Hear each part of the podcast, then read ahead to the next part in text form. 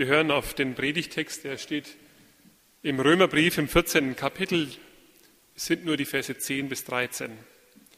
Du aber, schreibt Paulus dort, was richtest du deinen Bruder? Oder du, was verachtest du deinen Bruder? Wir werden alle vor dem Richterstuhl Gottes gestellt werden. Denn es steht geschrieben, so wahr ich lebe, spricht der Herr, mir sollen sich alle Knie beugen und alle Zungen sollen Gott bekennen. So wird nun jeder von uns für sich selbst Gott Rechenschaft geben. Darum lasst uns nicht mehr einer den anderen richten, sondern richtet vielmehr darauf euren Sinn, dass niemand seinem Bruder einen Anstoß oder Ärgernis bereite.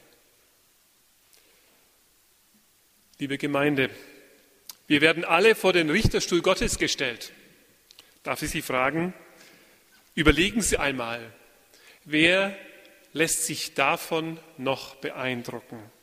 Wer lebt im Bewusstsein des letzten Gerichtes?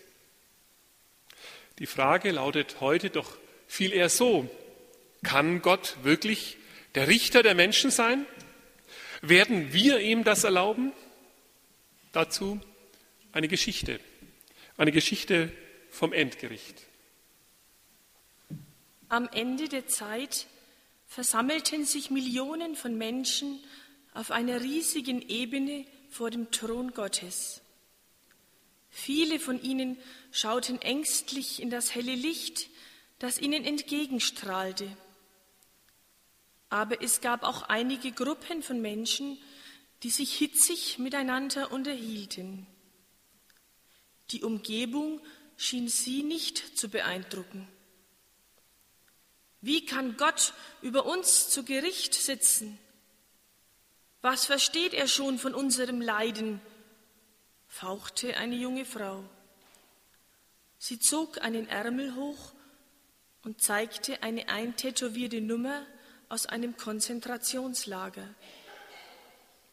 Aufgeregt öffnete ein farbiger junger Mann seinen Hemdkragen. Schaut euch das an, forderte er seine Nachbarn auf. Am Hals sah man das hässliche Mal eines Stricks.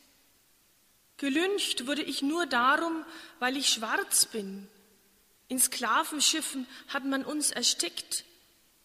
Von unseren Liebsten wurden wir getrennt. Wie die Tiere mussten wir arbeiten, bis der Tod uns die Freiheit schenkte. Ein junges Mädchen starrte trotzig vor sich hin. Auf ihrer Stirn stand das Wort unehelich. Dies Brandmal zu ertragen, murmelte sie, ging über, über, und ihre Stimme verlor sich im Gemurmel der anderen. Überall auf der Ebene wurden jetzt ärgerliche Stimmen laut. Jeder richtete Klagen an Gott, weil er das Böse und das Leiden in der Welt zugelassen hatte. Wie gut hatte es Gott doch, im Himmel in all der Schönheit und Helligkeit zu wohnen. Dort gab es keine Tränen, keine Furcht, keinen Hunger und keinen Hass. Ja, Konnte sich Gott überhaupt vorstellen, was der Mensch auf der Erde erdulden musste? Schließlich führte er selbst doch ein recht behütetes Dasein, fanden sie. Es bildeten sich Gruppen und jeder wählte einen Sprecher. Immer war es derjenige, der am meisten gelitten hatte. Da war ein Jude, ein Schwarzer, ein Unberührbarer aus Indien, ein Unehelicher, ein entstellter Leprakranker, ein Opfer aus Hiroshima und jemand aus einem Arbeitslager in Sibirien. Sie diskutierten aufgeregt miteinander. Schließlich waren sie sich in der Formulierung ihrer Anklage einig. Der Sachverhalt war ganz einfach. Bevor Gott das Recht hatte, sie zu richten, sollte er das ertragen, was sie ertragen mussten. Ihr Urteil? Gott sollte dazu verurteilt werden, auf der Erde zu leben, als Mensch. Aber da Gott ja Gott war, hatten sie bestimmte Bedingungen aufgestellt. Er sollte keine Möglichkeit haben, aufgrund seiner göttlichen Natur sich selbst zu helfen. Und dazu hatten sie sich Folgendes ausgedacht. Er sollte als Jude geboren werden. Die Legitimität seiner Geburt sollte zweifelhaft sein. Niemand sollte wissen, wer eigentlich der Vater war. Er sollte versuchen, den Menschen zu erklären, wer Gott sei. Er sollte von seinen engsten Freunden verraten werden. Er sollte aufgrund falscher Anschuldigungen angeklagt werden, von einem voreingenommenen Gericht verhört und von einem feigen Richter verurteilt werden. Schließlich sollte er selbst erfahren, was es heißt, völlig allein und verlassen von allen Menschen zu sein. Er sollte gequält werden und dann sterben. Und das sollte in aller Öffentlichkeit geschehen, und zwar so schrecklich, dass kein Zweifel daran bestehen konnte, dass er wirklich gestorben war. Dazu sollte es eine riesige Menge von Zeugen geben, die das bestätigten. Während jeder Sprecher seinen Teil des Urteils verkündete, erhob sich ein großes Raunen in der riesigen Menschenmenge. Als der letzte Sprecher den Urteilsspruch abgeschlossen hatte, folgte ein langes Schweigen. Und alle, die Gott verurteilt hatten, gingen plötzlich leise fort. Niemand wagte mehr zu sprechen. Keiner bewegte sich. Denn plötzlich wusste es jeder. Gott hatte die Strafe ja schon auf sich genommen. Die Opfer menschlichen Richtens versammeln sich zum Gericht über Gott. Die erste Frage, wenn es um das Gericht Gottes geht, ist die Frage, die wir heute haben und die Hauptfrage, die wir heute haben, wer ist Richter über die Menschen? Wer darf Richter über die Menschen sein? Die Antwort der Bibel heißt, es ist Jesus Christus, der gekommen ist in diese Welt, der gelitten hat, der auferstanden ist. Er wird Richter sein, weil Gott ihn dazu ermächtigt. Gott setzt ihn zum Richter über uns Menschen ein. Vor seinem Richterstuhl wird unser Leben offenbar werden. Die zweite Frage, wozu überhaupt das Gericht? Es ist eine Frage, die begegnet in ganz unterschiedlicher Form. Manchmal wird zu mir gesagt, ach, ihr Pfarrer in der Kirche, Ihr predigt ja viel zu wenig von dem Gericht Gottes. Das kommt ja gar nicht vor in der Verkündigung der Kirche. Ich war dann immer ein bisschen nachdenklich, denn vom Gericht zu reden, ich denke, das kommt schon vor. Aber es ist auch nicht immer dran, vom Gericht zu reden. Heute, bei diesem Text ist es dran. Die Frage, die sich mir dann stellt, ist, Wer ist denn der Auftraggeber für diese Predigt vom Gericht? Wer sind denn die, die diese Predigt in Auftrag geben? Was erwarten sie denn? Sind es die Schwachen, die erwarten, dass wir den Starken einmal endlich Einhalt gebieten? Oder sind es die Starken, die von der Kirche sich erhoffen, dass sie die Schwachen mal in die Gänge bringen, dass sie mal hochkommen?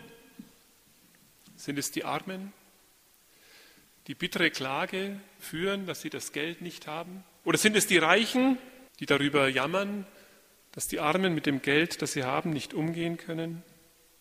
Eines ist klar, die Kirche ist nicht Richter.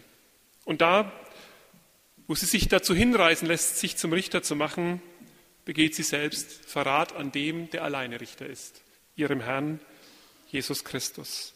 Und meistens wird alles nur schlimmer als zuvor.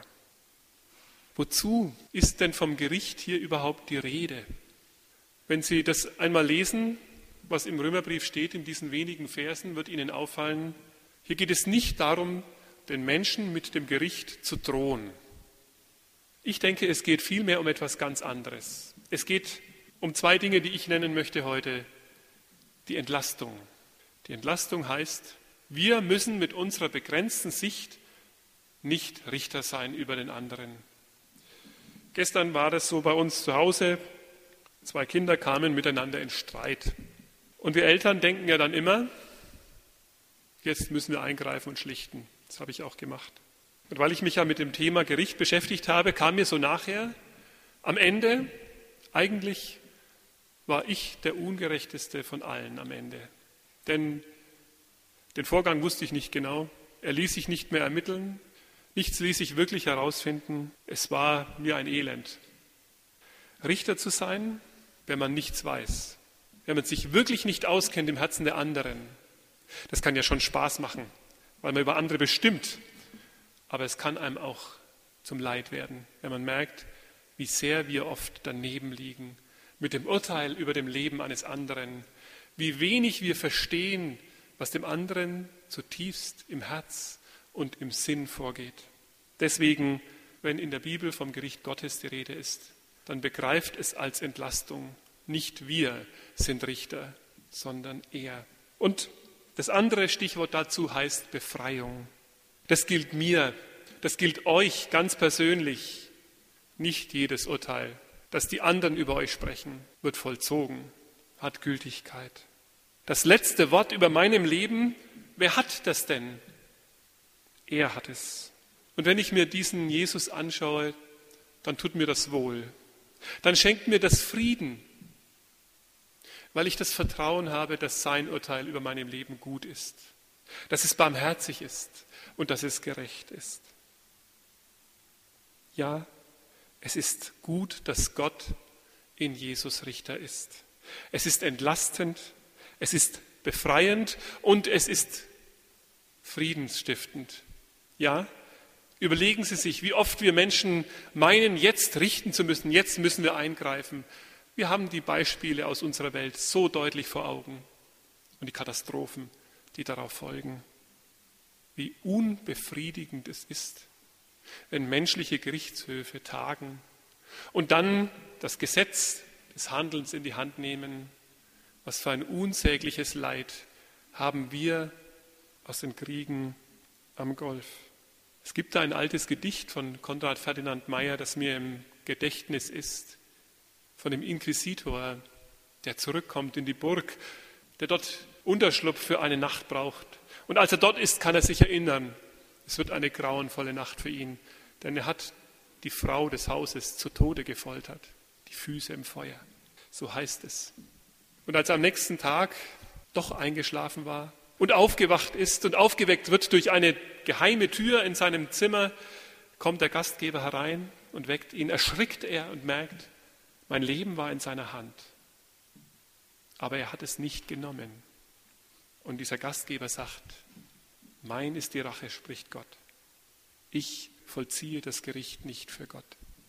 Das ist friedensstiftend. Wenn wir es nicht tun, was wir können, wenn wir nicht über die anderen urteilen. Zuletzt für unseren Alltag. Richtet nicht, steht in diesen Worten. Und dann etwas paradox. Ihr sollt richten. Schon ein schönes, paradoxes Sprachspiel, das wir in unserer Lutherbibel da finden. Richtet nicht, richtet vielmehr. Ja, was denn jetzt? Richtet vielmehr auf. Verurteilt nicht, sprecht frei, richtet auf.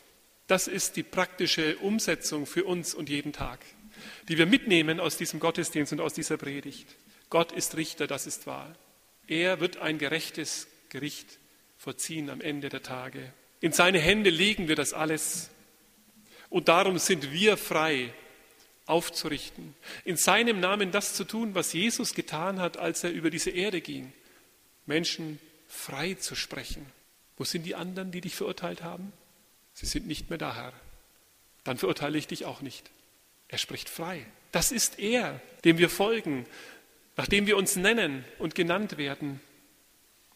Das ist die praktische Umsetzung für unseren Alltag. Gott hat das Gericht am Ende und er hat euch beauftragt, sprecht Menschen frei. Richtet nicht, denn er ist barmherzig, gerecht und gut, richtet auf. Jeden Tag einen Menschen aufrichten. Das wäre doch ein gutes Ziel für uns. Heute und morgen und jeden Tag, der kommt. Das könnte ein Ziel sein für unser ganzes Leben. Richtet einander auf. Richtet einander aus zum Guten. Also ganz im Sinne von Gerechtigkeit, von Recht, von Gericht. Lebt nicht nur aufrichtig, sondern lebt aufrichtend. Amen.